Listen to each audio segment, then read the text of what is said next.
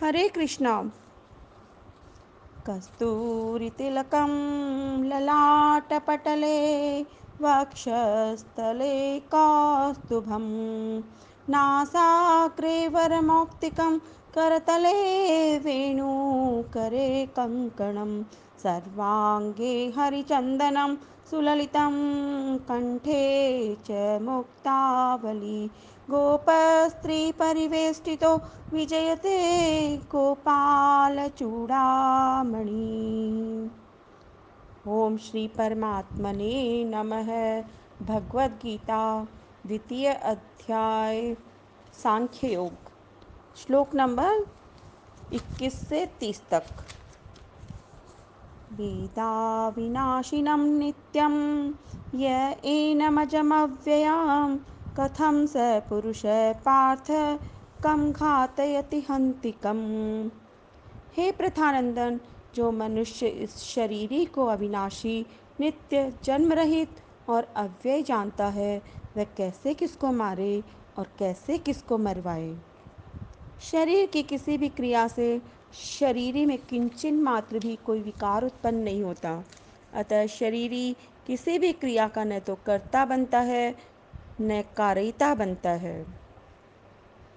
वासांसि जीर्णानि यथा विहाय नवानि गृह्णाति नरोपराणि तथा शरीराणि विहाय जीर्णान्यानि संयाति नवानि देहि।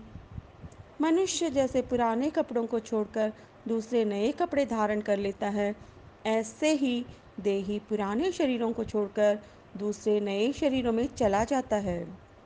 जैसे कपड़े बदलने से मनुष्य बदल नहीं जाता, ऐसे ही अनेक शरीरों को धारण करने और छोड़ने पर भी शरीर वही का वही रहता है, बदलता नहीं। तात्पर्य है कि शरीर के परिवर्तन तथा नाश से स्वयं का परिवर्तन तथा नाश नहीं होता। यह सब का अनुभव है कि हम रहते हैं, बचपन आता है और चला जाता है, हम रहते हैं। जवानी आती है और चली जाती है, हम रहते हैं। बुढ़ापा आता और चला जाता है। वास्तव में न बचपन है, न जवानी है, न बुढ़ापा है, न मृत्यु है।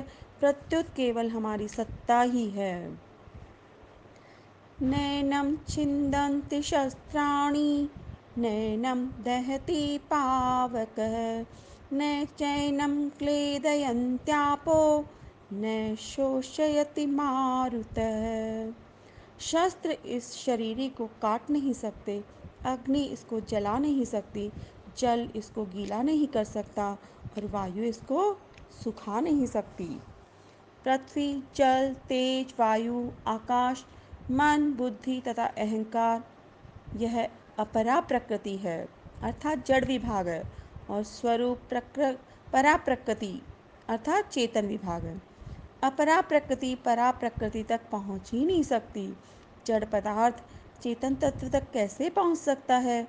अंधकार सूर्य तक कैसे पहुंच सकता है? इसलिए जड़ वस्तु चेतन शरीरी में किंचन मात्र कोई विकार उत्पन्न नहीं कर सकती।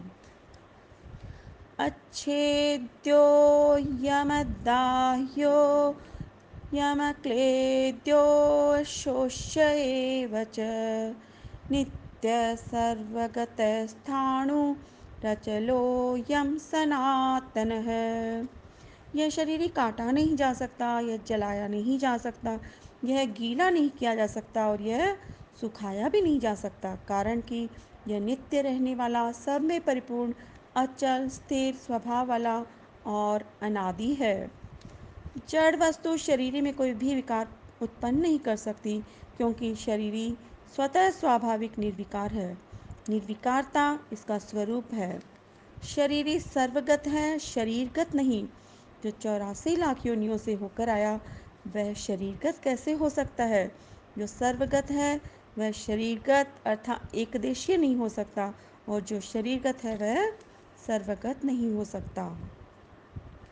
अव्यक्तो यमचिन्त्यो यमविकार्यो यमुच्यते तस्मादेवं विदित्वेन नानु शोचितुमर्हसि।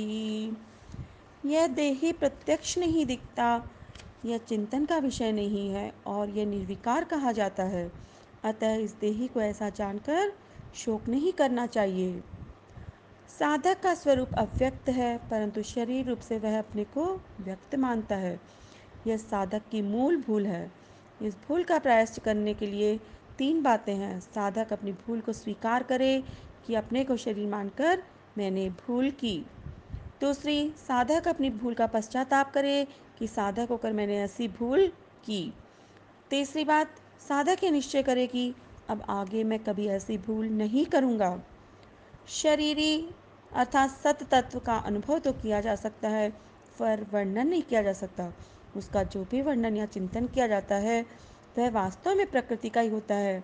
एक बार शरीरी का अनुभव होने पर फिर मनुष्य सदा के लिए शोक रहित हो जाता है।